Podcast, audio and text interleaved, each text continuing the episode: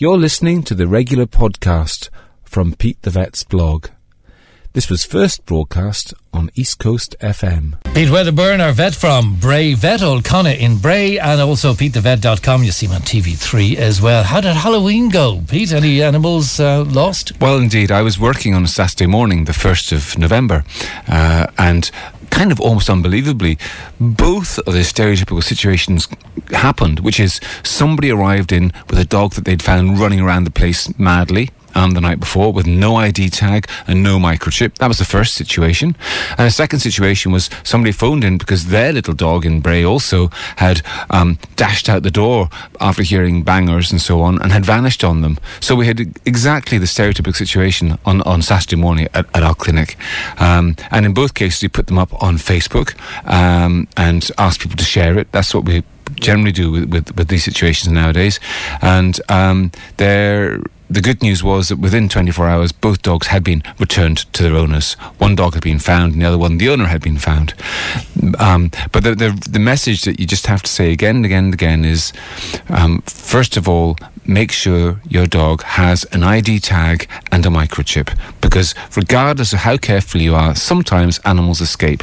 Yeah. Um, and if they haven't got an ID tag or a microchip or both, then That's the chance of getting them back. Listen, you were uh, talking to me there about some animals being exported from Ireland, greyhounds, and of course we do cattle as well, I think. Uh, but greyhounds, um, and they, well, something not nice beheld. Yeah, there, there were greyhounds on a, on a, on a eleven greyhounds on a ferry to Cherbourg.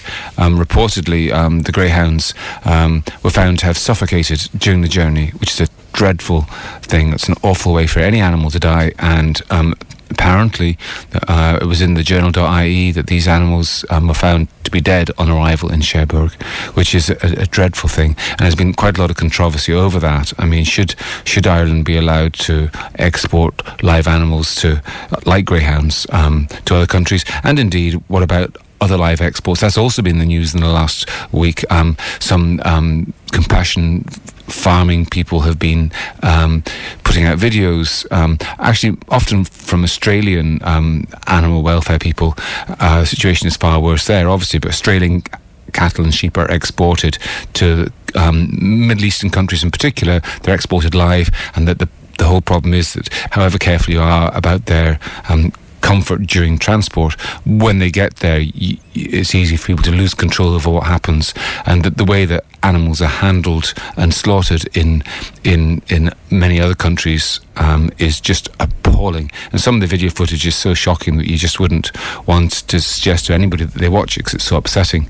Um, and that, But do you know, think we shouldn't sell animals to people who have a heritage, whether it's for uh, their cultural or religious beliefs, that they they have to inflict this uh, dreadful pain of slaughter uh, in I that particular way on I think on what was, animals? what, what was shown was far worse than just ritual slaughter. I mean, I've seen ritual slaughter where they, their their throats are cut with, without any stunning, and you know, uh, whereas I think it's the wrong way to kill animals, and I, I think that there's an element of cruelty in it.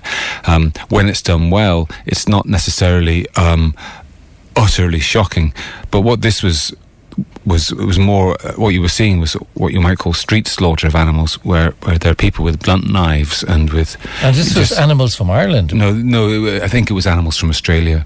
Um, they, they, I think that. The, Obviously, there are a lot of people would, would be would feel strongly against the, the export of, of farm animals, live export of farm animals from from, from um, this country. But it's you can't compare them because um, they, they don't. They, it's much more specific what happens from this country. And But haven't um, EU laws been tightened up that uh, there has to be brakes on, on Yeah, trucks well, and all that sort of the, stuff? the EU laws are really good um, at protecting animals during transport. That's the thing; they get far more rests um, than most humans get when, when they when they get transported. Um, you know, the, the animals. I think it, it, once the regulations are adhered to, that the actual transport itself is, is something which isn't a, a terrible situation.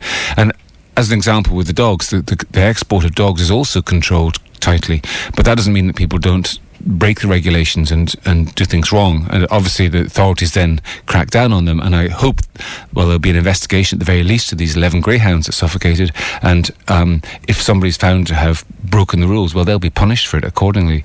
Um, and I, I, th- I think the message has to go out that um, number one, you need to look after animals absolutely within the recommendations for travel. And if you do that, at least the animals will be um, traveling with without discomfort or distress.